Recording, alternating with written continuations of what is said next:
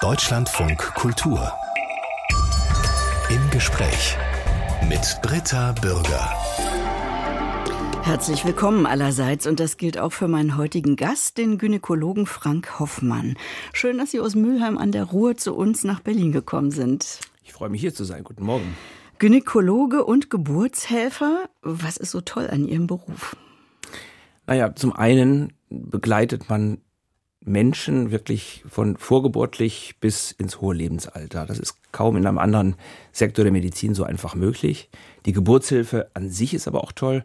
Man ist einfach total nah dran am Wunder des Lebens, wie ich das benennen möchte. Ja, Sie hätten ja auch Augenarzt oder Fußchirurg werden können. Das leuchtet jetzt schon ein, was Sie gesagt haben. Warum kam es zu dieser Entscheidung? Also für mich persönlich war das so, dass ich äh, einmal gesehen habe, dass man in der Gynäkologie sowohl operativ wie auch konservativ tätig sein kann. Ich habe immer sehr gern operiert, aber habe dann die Klinik nach sieben Jahren auch verlassen, ohne ähm, Tränen in den Augen. Und hm. jetzt seit vielen Jahren in Duisburg in einer größeren Praxis, der Praxis für Frauen niedergelassen. Sie sind seit Jahrzehnten also als Arzt tätig, seit 30 Jahren in dieser eigenen, beziehungsweise ist ja eine Gemeinschaftspraxis in Duisburg. Wenn ich Sie jetzt frage, was war Ihr beglückendstes Erlebnis als Gynäkologe, was fällt Ihnen spontan ein? Also ein, eines der beglückendsten Erlebnisse war, dass ich ähm, eine Frau durch ihre Schwangerschaft begleitet habe, die ich selbst noch per Ultraschall im Bauch ihrer eigenen Mutter kennengelernt hatte. Also wirklich dieses generationenübergreifende, was ja in der Frauenheilkunde eben auch äh, häufig möglich ist, das ist schon wirklich was Tolles. Auch beglückend ist die Gründung des Sozialunternehmens Discovering Hands, entdeckende Hände. Denn weil bei der gynäkologischen Vorsorge die Brustuntersuchung meist viel zu kurz kommt, hatte Frank Hoffmann die Idee, blinde Frauen darin auszubilden, das Brustgewebe in aller Ruhe zu ertasten. Inzwischen gibt es diese Leistung als zusätzliches Angebot deutschlandweit in vielen Praxen und auch darüber werden wir sprechen in dieser Stunde. Frank Hoffmann arbeitet seit bald 30 Jahren in einer Gemeinschaftspraxis, die nennt sich Praxis für Frauen, hat zwei Niederlassungen in Duisburg und er ist neben vier weiteren Ärztinnen dort der einzige Mann. Meine Erfahrung ist, Herr Hoffmann, die meisten Frauen bleiben ihren Gynäkologinnen oder Gynäkologen meist ziemlich treu. Wie ist das bei Ihnen? Das kann ich bestätigen, wobei wir in unserer Praxis auch ein recht familiäres Verhältnis haben und damit auch natürlich ganz oft passiert, dass in Urlaubszeiten, im Krankheitsfall oder so, Patientinnen dann auch äh, bei meinen Kolleginnen landen. Mhm. Vice versa. Äh, da ist schon ein relativ großer Austausch möglich. Aber es ist tatsächlich so, dass, ich glaube, das ist allgemein so in der Frauenheilkunde, äh, Frauen sich eben ihre Gynäkologin, ihren Gynäkologen auch suchen und dem auch treu sind. Genau. Und auch weitergeben, ne? Über Richtig. Generationen. Ja, ganz genau. wir leben auch ein bisschen von der Mund-zu-Mund-Propaganda in unserem Beruf. Im besten Fall gibt mir der Arzt, die Ärztin das Gefühl, dass bei meinem, ich sage jetzt nur mal so jährlichen Vorsorgetermin genug Zeit dafür da ist, alles Wichtige zu besprechen, in Ruhe alle nötigen Untersuchungen zu machen. In der Realität sieht das aber ja jetzt nicht nur in Ihrer Praxis, sondern generell ganz anders aus. Also lassen Sie uns äh, konkret deshalb über Ihre Arbeitsbedingungen reden. Haben Gynäkologinnen in Deutschland genug Zeit für jede Patientin? Ich glaube, das hängt ein bisschen von der Praxisgröße ab. In dem Moment, wo man als Gemeinschaftspraxis ähm, tätig wird, äh, ist natürlich das Gesamtvolumen, ähm, was eben abrechnungstechnisch zur Verfügung steht, ein bisschen größer. Dann kann man sich auch mehr Zeit nehmen. Aber ansonsten steht man schon unter einem sehr hohen Zeitdruck, denn die einzelne Leistung, die ja pro Kopf abgerechnet werden kann, äh, die ist äh, überschaubar. Und insofern ist es eben gar nicht so ohne weiteres möglich, ähm, in ganz kurzer, in, in, in langer Taktung die Frauen äh, durch den äh, Sprechstundenalltag zu bringen. Das würde ich gern genauer wissen. Also mit dieser gesetzlichen Gebührenverordnung für Ärzte, mhm. äh, das wissen wir, daran sind sie gebunden. Aber bleiben wir jetzt mal beim Beispiel der jährlichen Vorsorgeuntersuchung. Welche Leistungen werden da vergütet und was verdienen Sie damit? Wir haben ja in Deutschland äh, ganz häufig Pauschalziffern. Das heißt, es gibt eine Ziffer, in der dann die ganzen äh, umgebenden Leistungen äh, für ein bestimmtes Aufgabengebiet eben abgebildet sind. Bei der Krebsvorsorge war es früher so, dass eben die Tastuntersuchung der Brust, ähm, die äh, äh, die äh, Inspektion der Haut, äh, die gynäkologische Untersuchung, die Abstrichentnahme, die Anleitung zur taktilen Selbstuntersuchung äh, und diese Dinge unter eine Ziffer gefallen sind. Es hat sich inzwischen ja schon wieder ein bisschen was geändert seit dem 01.01.2020. Da ist ja die Vorsorge in erster Linie die Gebärmutter-Halskrebs-Früherkennung. Das heißt, viele Elemente, die früher in der gynäkologischen Praxis auch äh, bedient worden sind, ähm, sind da gar nicht mehr vorgesehen. Zum Beispiel die Tastuntersuchung der Brust, die nur noch bei Frauen ab 35 im dreijährigen Rhythmus angeboten wird. Das ist ehrlich gesagt an mir vorbeigegangen. Anscheinend während der Corona-Pandemie, man könnte sagen heimlich still und leise, keiner hat's gemerkt. Wurde das tatsächlich herausgenommen, dass die Brustuntersuchung zur Vorsorgeuntersuchung dazugehört? Äh, ich habe es nicht gewusst, meine Ärztin hat das trotzdem bei mir gemacht. Wie kann das sein? Also Brustkrebs ist die häufigste Krebserkrankung bei Frauen. Naja, natürlich führen wir die Untersuchungen so weiter durch, wie wir sie über Jahrzehnte gemacht haben, allein aus Verantwortungsgefühl für unsere Patientinnen. Aber tatsächlich ist für die Abrechnung relevant die Gebärmutterhalskrebs-Früherkennung. Ähm, es gibt auch noch die Krebsvorsorge-Richtlinie, da wird dann auch äh, aufgeführt, dass die Brust abgetastet werden soll. Aber es ist irgendwo ein bisschen Stiefkind geworden, seitdem es das Mammographie-Screening gibt, auf das die Kassen natürlich hauptsächlich setzen.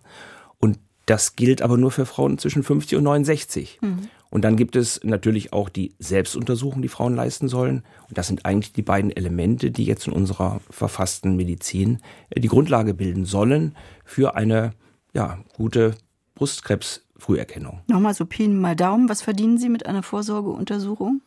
Naja, im Schnitt wird die mit äh, in dem äh, kassenärztlichen Bezirk, in dem ich arbeite, bei der KVNO mit so 25 Euro äh, abgerechnet. 25 Euro mhm. fürs ganze Programm im Grunde. Also mhm. da machen Sie die Brustuntersuchung quasi umsonst für zwei Minuten, was natürlich viel zu wenig ist einfach so mit. Es gibt natürlich noch eine Ordinationsgebühr, die allein dadurch, dass die Patientin in die Praxis kommt, abgerechnet wird, aber trotzdem ist das ein sehr überschaubarer Betrag. Der Knebel der Gebührenordnung, wie ist das denn in anderen Bereichen Ihrer Tätigkeit? Also mit vielen Fragen und Problemen richten sich Frauen ja oft zum allerersten Mal an Sie, also von Verhütung über Schwangerschaft, eine mögliche Abtreibung, Wechseljahresbeschwerden eine Fülle von Themen, die sehr intim sind und eben Zeit brauchen, auch Vertrauen brauchen, um darüber zu sprechen. Mhm. Wie gehen Sie damit um? Also in unserer Praxis haben wir uns, als wir uns gegründet haben, gesagt, ähm, das Thema Wir haben Zeit für Sie ist ganz oben angesiedelt. Auf unseren Uhren in den Räumen ist genau dieser Spruch festgehalten. Und das bedienen wir auch. Und die Zeit nehmen wir uns auch, wobei wir eben schon gucken, dass wir nicht ich sag mal, ins Parlieren kommen. Ne? Also die wichtigen Dinge, die uns mitgeteilt werden, die auch bearbeitet werden müssen, die bearbeiten wir und wo wir es schnell äh, machen können, wenn es wirklich nur um die Untersuchung geht und das Rezept. Ähm, da bemühen wir uns eben natürlich dann auch ein bisschen Zeit auf die Tube zu drücken. Das ist äh, eine Abwägung im Einzelfall. Also ein bisschen müssen Sie ja so einen entspannten Rahmen ohne Zeitdruck vorspielen. Stimmt. Tatsächlich. Ja. Welche Möglichkeiten haben Sie denn, die Gebührenordnung auszureizen? Also was müssen Sie zusätzlich anbieten, um die Kosten Ihrer Praxis zu decken? Also tatsächlich ist schon seit vielen Jahren äh, das Angebot an individuellen Gesundheitsleistungen ähm, eigentlich äh, Pflichtangebot in den Praxen, weil allein über die kassenärztliche Abrechnung eben tatsächlich immer weniger pro Kopf und pro Zeiteinheit äh, uns zur Verfügung äh, gestellt wird. Die IG-Leistungen haben den Vorteil, dass man eben sinnvolle Angebote zusätzlich mit dem kombinieren kann, was im Standard eben auch von der Kasse übernommen wird. Und natürlich muss man sagen, nach wie vor ist das kassenärztliche Angebot jetzt äh, noch ganz gut. Aber wir werden erleben, dass es natürlich in den nächsten Jahren auch weiter runtergeht. Und da liegt mir insbesondere die Brustgesundheit am Herzen. Und das ist letztendlich auch der Trigger gewesen, äh, Discovering Hands zu gründen. Brustkrebs schon erwähnt. Die häufigste Krebserkrankung bei Frauen. Die Behandlungsmethoden werden immer besser, aber es ist eben auch Handlungsbedarf da bei der Vorsorge und Discovering Hands. Darüber werden wir später noch genauer sprechen. Diese großartige Idee des Gynäkologen Frank Hoffmann. Jahr für Jahr steigt die Zahl der Frauen, die an Brustkrebs erkranken. Derzeit sind es um die 70.000 Frauen pro Jahr. Herr Hoffmann, woran liegt das, dass die Fälle immer noch steigen? Zum einen daran, dass wir mh, mm, insgesamt älter werden. Je älter die Gesamtbevölkerung wird, desto mehr gibt es natürlich auch bösartige Erkrankungen. Zum anderen, ähm, die erste Monatsblutung ist, kommt immer früher. Also es war mal so gesagt, normal ist zwischen 14 und 15. Heute kommen junge Frauen zwischen 11 und 12 in die Praxis mit Menstruationsbeschwerden. Und die Zeit, die eben äh, bis zu der Menopause, bis zum der letzten Monatsblutung vergeht, streckt sich eben auch. Äh, das ist das eine. Es werden andere äh, Risikofaktoren wie Ernährung, Bewegung, Übergewicht, ähm, andere Faktoren diskutiert. Ähm, da gibt's immer noch nicht so den ganz klaren Durchblick, wie das beste Konzept sein sollte, aber Lifestyle macht eine Menge. Ähm, andere Faktoren lassen sich eben nicht wegdiskutieren, wie das Alter beispielsweise. Mhm. Wird der Brustkrebs früh erkannt, äh, dann sind die Heilungschancen sehr viel besser, nur weil der Krebs dann noch nicht gestreut hat? Ganz wesentlich deshalb, weil natürlich die Muttergeschwulst in der Brust sitzt. Brustdrüsengewebe ist für das Leben oder Sterben nicht entscheidend. Sitzt ein Bronchialkarzinom, ein Lungenkarzinom direkt in der Lunge, würde durch die Muttergeschwulst bereits die Lunge zerstört. Und das ist natürlich nicht mal einfach so wegzustecken. Heißt, beim Brustkrebs ist ein Stadium, das den Brustbereich noch nicht verlassen hat, wenn die Zellen noch nicht im Körper angekommen sind, eigentlich noch gar nicht so bedrohlich. Hört mhm. sich jetzt doof an, aber ist so. Erst dann, wenn die Zellen vom Brustkrebs im Körper ankommen und dort Metastasen bilden, ähm, dann äh, besteht die Lebensbedrohung. Und das sind letztendlich auch die Killer für die Frau, die an Brustkrebs erkrankt. Umso wichtiger ist eben diese regelmäßige gründliche Untersuchung. Ab welchem Alter empfehlen Sie die? Ähm, Im Rahmen der Krebsvorsorge-Leitlinie äh, wird ja gesagt, dass ab 30 alle Frauen äh, abgetastet werden sollen. Das ist ja eigentlich spät. Das ist ja spät, insbesondere aus Sicht von Discovering Hands, weil wir der Meinung sind, dass eigentlich ein Bewusstsein für die Brustgesundheit viel, viel früher beginnen muss. Eigentlich schon in der Pubertät, wenn die Brust anfängt zu wachsen. Und dann ähm, kommt noch dazu, dass natürlich äh, um sich selbst abzutasten, die Brust gewissermaßen in das Körperbild zu integrieren, natürlich auch eine gewisse Zeit äh, investiert werden muss, die dann aber ganz, ganz wichtig für die ganze längere äh, Lebensspanne ist. Was heißt denn das, das, die Brust in das Körperbild zu integrieren? Also ich meine, sie gehört ja zu mir. Das stimmt, aber es ist auch eine Erkenntnis, die ich relativ spät jetzt hatte. Ähm, ich habe mich immer gewundert, warum es so viele Frauen gibt, die niemals selbst ihre Brust abtasten. Also die trotz an Leitung und trotz Empfehlung immer wieder sagen, nee, ich taste meine eigene Brust nicht ab. Ich weiß da sowieso nicht, was ich fühlen soll. Und das liegt nach meiner Einschätzung daran, dass das Körperbild, was uns letztendlich das Benchmarking gibt, zu sagen, es ist alles okay, schon entsteht, wenn wir noch gar nicht geboren sind. Also noch im Fruchtwasser unserer eigenen Mütter. Wenn wir geboren werden, dann lernen wir die Welt kennen, wir lernen uns kennen, wir begreifen uns im wahrsten Sinne der Worte. Und da haben es die kleinen Jungs besser als die kleinen Mädchen, die sind schon komplett. Bei den kleinen Mädels fehlen noch die Brüste.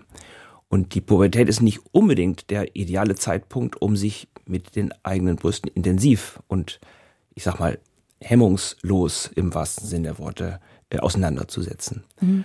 Und das ist, glaube ich, ein wichtiger Ansatzpunkt, wo wir mit dem Programm, was wir zum Thema Brustgesundheit uns äh, äh aufgesetzt haben, ähm, vielleicht einen wichtigen Beitrag dazu leisten können, auch über eine ganze Lebensspanne, eine ganz andere Sicht auf die Körperlichkeit, speziell die Brust eben zu ermöglichen. Haben Sie in Ihrem Medizinstudium eigentlich richtig gelernt, die weibliche Brust zu untersuchen? Nein, habe ich überhaupt niemals. Wir hatten einen Untersuchungskurs, zu dem ging man dann hin. Dann gab es jemanden, der Untersuchungstechniken erzählte, vorführte. Das waren dann so ein paar Nachmittage, wo man dann mehr oder weniger freudlos diesem Assistenten dann hinterher lief. Aber ich bin auch niemals in meiner ganzen äh, Facharztzeit überprüft worden, ob ich jetzt eigentlich richtig gut taste. Und ich wusste auch nie, taste ich besser oder schlechter als meine Kollegin, mein Kollege. Mhm. Ähm, man geht einfach davon aus, dass ein Arzt sich mit der Thematik auseinandersetzt und das dann schon machen wird.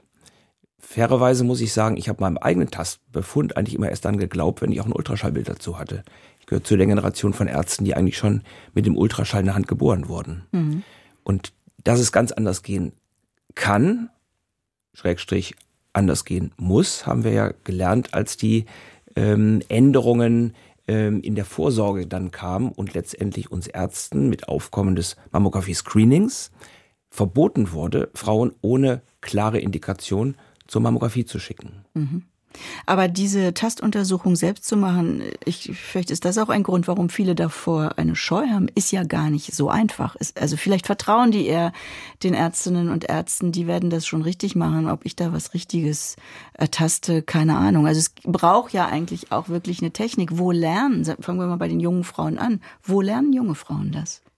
Angebote gibt es ja genug. Aktionen sicher fühlen. Äh, in vielen Frauenzeitschriften sind die Untersuchungstechniken ja auch regelmäßig immer wieder benannt. Ähm, trotzdem werden die Angebote nur zögerlich wahrgenommen. Und viele bleiben, auch selbst wenn sie so einen Kurs gemacht haben, unsicher.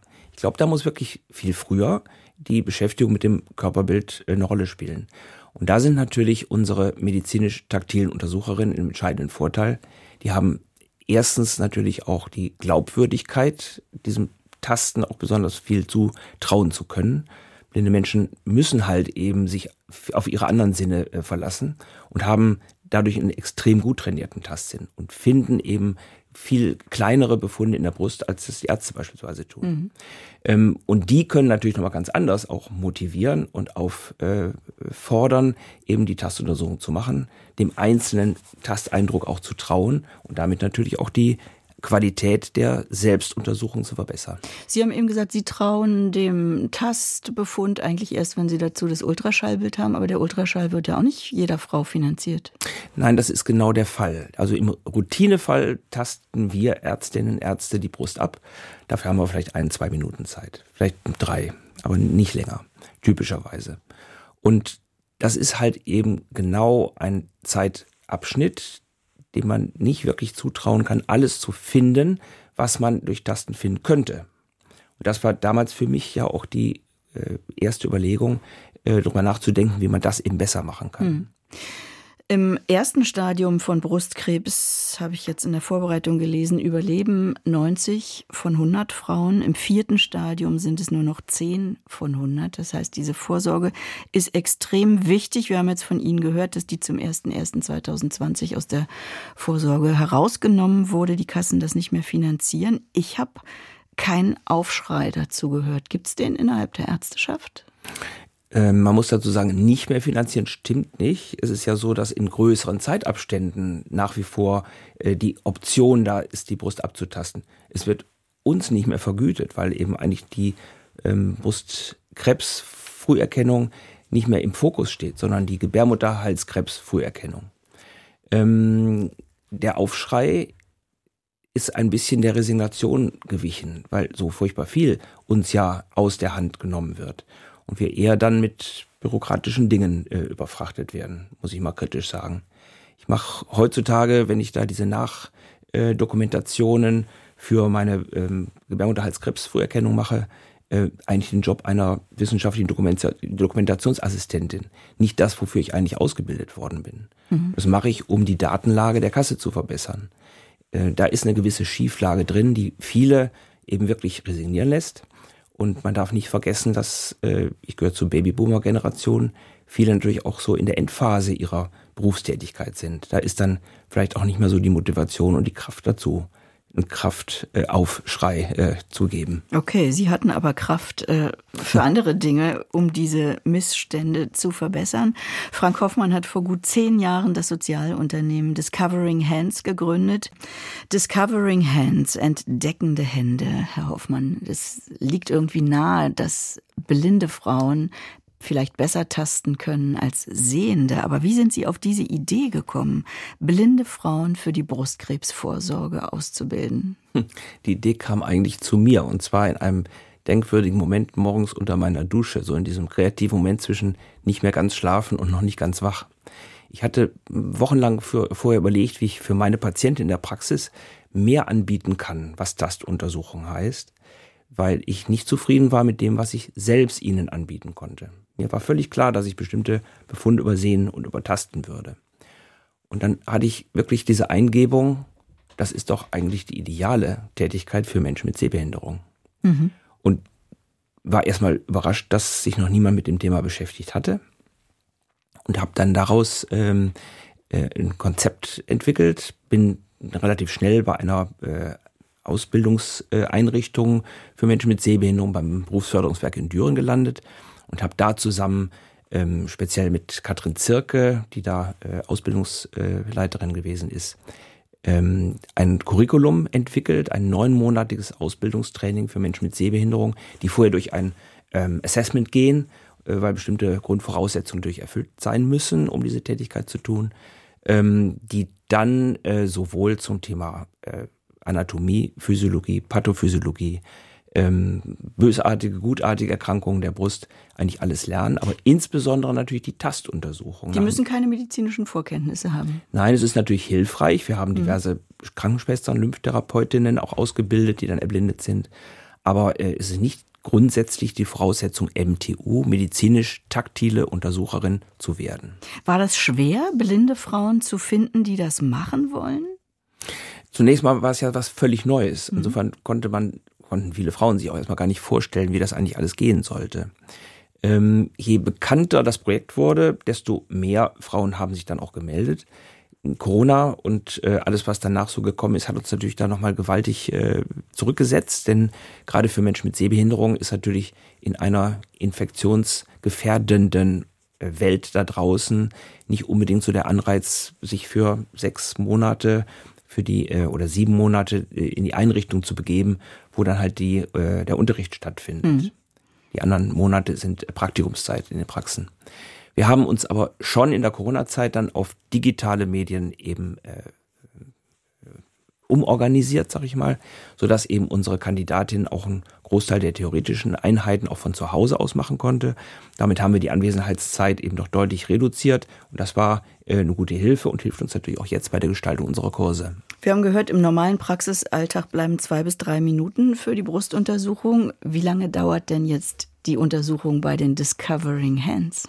Das hängt tatsächlich hauptsächlich mal von der Brustgröße ab. Denn je größer die naja, Brust, desto mehr Untersuchung muss ja auch gemacht Klar. werden. Typischerweise sind zwischen 30 und 45, 50, manchmal auch 60 Minuten. Naja, sehr intensiv. Wie wird das gemacht? Die MTU erhebt erst eine untersuchungsrelevante Anamnese, dann äh, führt sie eine Untersuchung im Sitzen durch, um zunächst mal Tasteindruck, Wärmeeindruck von der Brust zu gewinnen, ähm, tastet dann die Lymphabflussgebiete der Brust ab, im Sitzen noch, dann legt sich der Patient auf die Liege und es werden ähm, Spezialstreifen auf die Brust aufgeklebt, die der MTU zur Orientierung dienen. Die Streifen teilen die Brust in einen seitlichen und einen mittleren äh, Anteil und zwischen diesen Streifen, kann man sich vorstellen wie so eine Leiter, entstehen jetzt virtuelle Tastlinien, die genau im äh, Quadratzentimeter Abstand ähm, erlauben, auch wirklich jeden Bereich der Brust äh, sorgfältig abgetastet zu haben. Und außerdem können die MTUs den Ärztinnen, den Ärzten, wenn sie den Befund übergeben, ähm, auch Quadratzentimeter genau sagen, wo sie eine Auffälligkeit gehabt haben. Das ist ein bisschen wie Schiffeln versenken. Mhm. Und das ist auch wichtig, denn äh, es sind immer die Ärzte, die die finale Diagnose stellen. Also die das dürfen die nicht. Richtig. Mhm. Äh, die Patientinnen, das ist ja auch sehr, sehr wichtig. Wie haben die denn darauf reagiert, sich jetzt von einer blinden Frau untersuchen zu lassen? Maximal positiv. Wir haben eine große Studie der Universität Erlangen, die hat äh, die Patientenzufriedenheit mit 97,4 Prozent beziffert. Also fast 100 Prozent der Frauen, die diese Untersuchung wahrgenommen haben, werden sie auch weitermachen. Und das ist, glaube ich, sowieso eines der stärksten Elemente neben der besseren äh, Tastuntersuchung, die wir anbieten können, dass diese ähm, blinden Frauen tatsächlich als Busenfreundin wahrgenommen werden.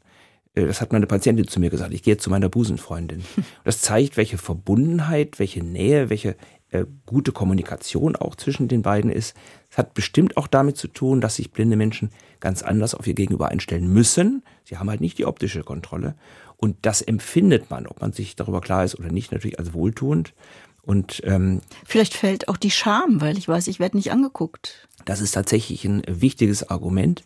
Wir hatten in unserer ersten Studie mit der Uni in Essen damals durchgeführt, äh, bei 451 äh, Frauen, die wir da aufgenommen hatten, 17, die zwei Jahre vorher keine einzige Früherkennungs äh, angewandt hatten, einfach weil sie sich nicht ausziehen wollten vor jemand anderem. Aber der Blinden war es kein Thema.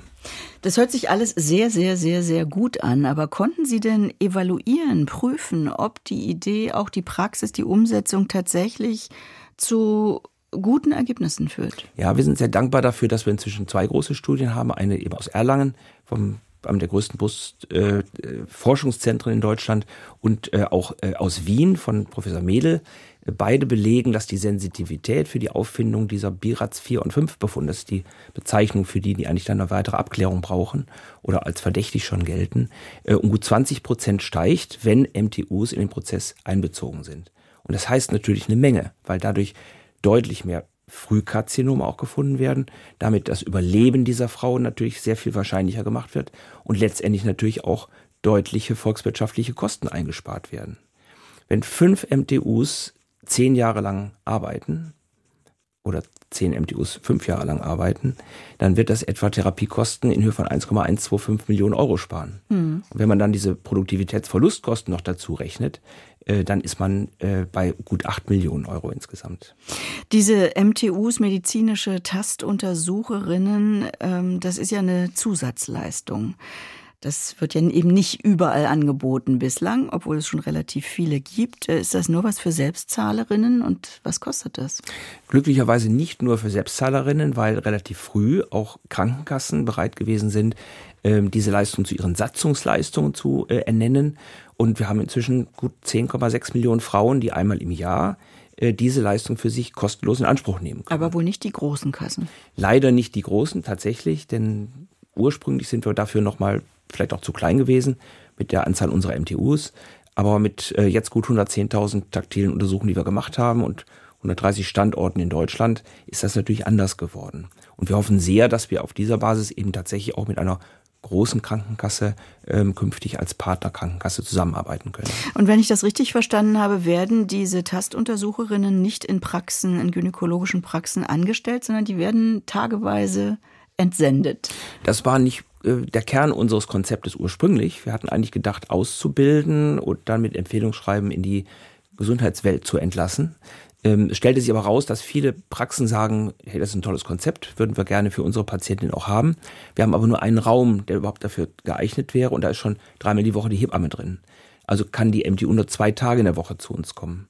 Und das ist natürlich schade gewesen, wenn dann mit einem Zweitvertrag, Drittvertrag letztendlich auch finanziell die Absicherung nicht da gewesen wäre. Deshalb hat sich Discovery Hand zum Inklusionsbetrieb weiterentwickelt, 2016. Der Landschaftsverband Rheinland unterstützt uns da sehr gut und äh, sehr partnerschaftlich. Bin ich sehr dankbar dafür, dass wir da diese Brücke bekommen haben. Und das bedeutet, wir können jetzt selbst den Arbeitsvertrag anbieten, übernehmen so gesehen auch das Arbeitgeberrisiko und vermitteln unsere MTUs dann in Praxen, in Kliniken oder in Zentren. Und sagen Sie noch mal kurz, weil das habe ich vorhin vergessen, nachzufragen mit den Selbstzahlerinnen, was kostet das? Das kostet um die 60 Euro. Also mhm. das ist äh, billiger als eine professionelle Zahnreinigung. Online gibt es einen Praxisfinder. Also wenn ich jetzt eine medizinische Tastuntersucherin an meinem Wohnort suche, auf der Website discovering-hands.de. Seit der Gynäkologe Frank Hoffmann das Sozialunternehmen Discovering Hands gegründet hat, arbeitet er als Arzt nur noch 30 Prozent seiner Zeit, hat also einen Rollenwechsel vollzogen, ist inzwischen mehr Geschäftsführer als Arzt. Um dieses Projekt tatsächlich zu realisieren, da brauchten Sie ja erstmal eine großzügige Anschubfinanzierung. Wie ist Ihnen das gelungen, die zu bekommen?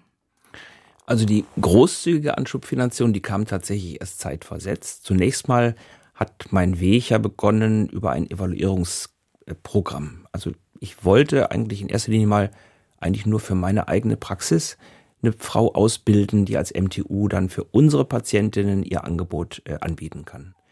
Und dann sind eigentlich meine Partner in den Berufsförderungswerken äh, relativ schnell darauf aufmerksam geworden, dass das natürlich eine unglaubliche Chance für blinde und sehbehinderte Menschen ist, äh, in dieses neue, komplett auf sie konkurrenzfrei zugeschnittene Berufsfeld eben auch zu gehen.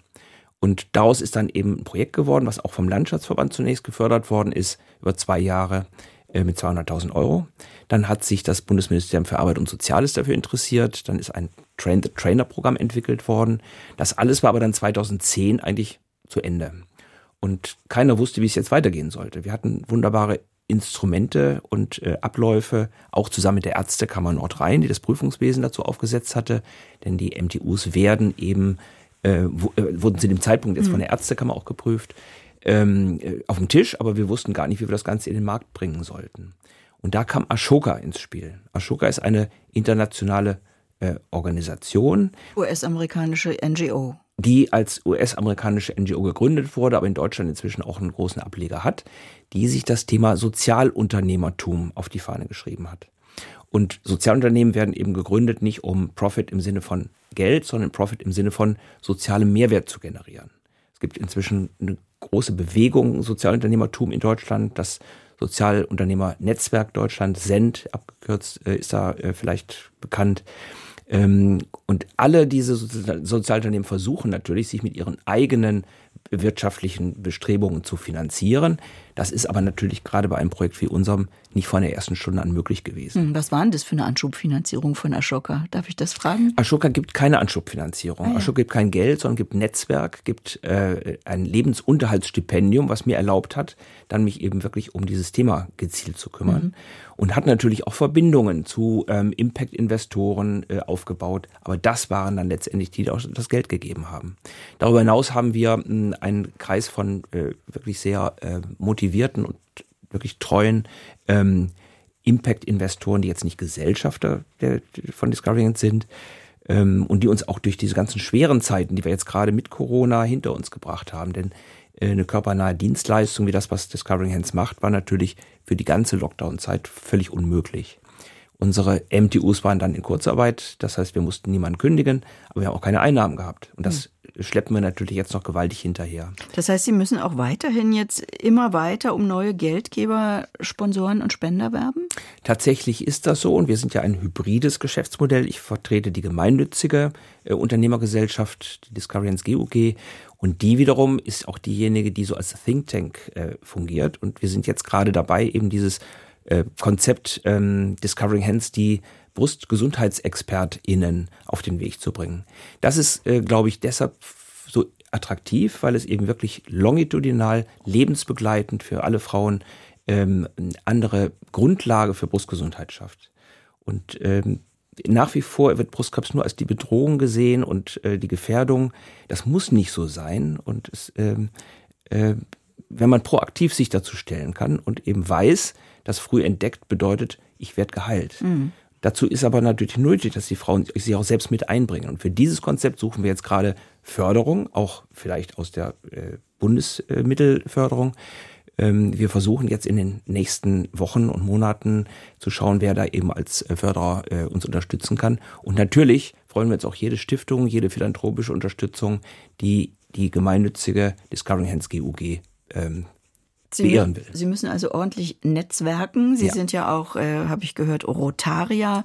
Sie haben einen Zigarrenzirkel, fahren in einer Gruppe Motorrad. Das ist vielleicht alles ein bisschen Männerwelt als Gegensatz zu der Frauenwelt, in der Sie sich sonst bewegen. Ja, wie wichtig sind Netzwerke? Äh, entscheidend wichtig. Es gibt gerade in dem Bereich, in dem wir jetzt agieren, natürlich auch keine einfache Umgebungswelt. Wir haben die Community der, der Menschen mit Sehbehinderung. Wir haben die Krankenkassen. Wir haben die äh, gesetzte und verfasste Medizin. Wir haben äh, natürlich Impact-Investoren.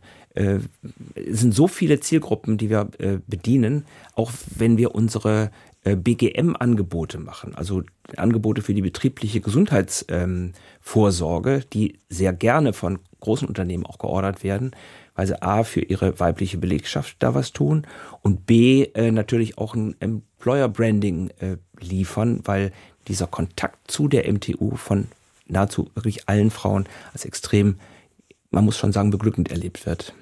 Inzwischen gibt es das Projekt nicht nur in Deutschland, sondern in Österreich, der Schweiz und auch schon in Mexiko, Kolumbien und in Indien. Der Gynäkologe Frank Hoffmann ist auch außerhalb seiner Praxis von Medizinerinnen und Medizinern geprägt. Sein Vater, sein Großvater waren Ärzte, seine Frau ist Heilpraktikerin, seine Tochter ist Psychologin, sein Sohn ist ebenfalls Arzt. Kleine Aufgabe zum Schluss, Herr Hoffmann. In einem Satz zu jedem. Was haben Sie von ihm und ihr gelernt? Dem Großvater, dem Vater, der Frau und den Kindern? Vom Großvater den Stil, der ist übrigens auch Gynäkologe gewesen von meinem Vater die Nachhaltigkeit und den Glauben an die Patienten, von meiner Frau die äh, Unterstützung für alles das, was ich schon getan habe und die gnadenlose Zuwendung äh, zu ihren Patientinnen und äh, auch zu mir. Ähm, wofür ich sehr dankbar bin. Mein Sohn wird sicher auch in eine gute ärztliche Karriere starten, hat jetzt gerade seine, äh, sein drittes Examen gemacht. Und unsere Tochter. Was haben Sie von ihm gelernt? Was ich von ihm gelernt habe? Mhm. Ähm, leider kann ich das alles gar nicht so nachmachen, was der alles so kann mit Fotografieren und Zeichnen und Malen und so. Ähm, ja, die Disziplin, äh, die er äh, an den Tag gelegt hat, genauso wie meine Tochter, die auch sehr, sehr diszipliniert durch ihr Studium gegangen ist und ähm, ja im Ausland verbracht hat. Es ist wirklich ähm, beglückend zu sehen, wie da die Menschen um mich herum eben auch kreativ äh, tätig sind. Und das ist vielleicht auch das, was so ein bisschen auf mich abgefärbt hat oder was ich vielleicht auch auf die abgefärbt habe. Mit beglückendem haben wir begonnen und mit beglückendem enden wir also unser Gespräch. Frank Hoffmann, schön, dass Sie heute bei uns waren. Ich habe viel gelernt, hoffe, dass es den Hörerinnen und Hörern auch so geht und danke sehr fürs Gespräch. Sehr gerne. Vielen Dank für die Einladung. Deutschlandfunk Kultur. Im Gespräch. Überall, wo es Podcasts gibt. Und in der DLF Audiothek.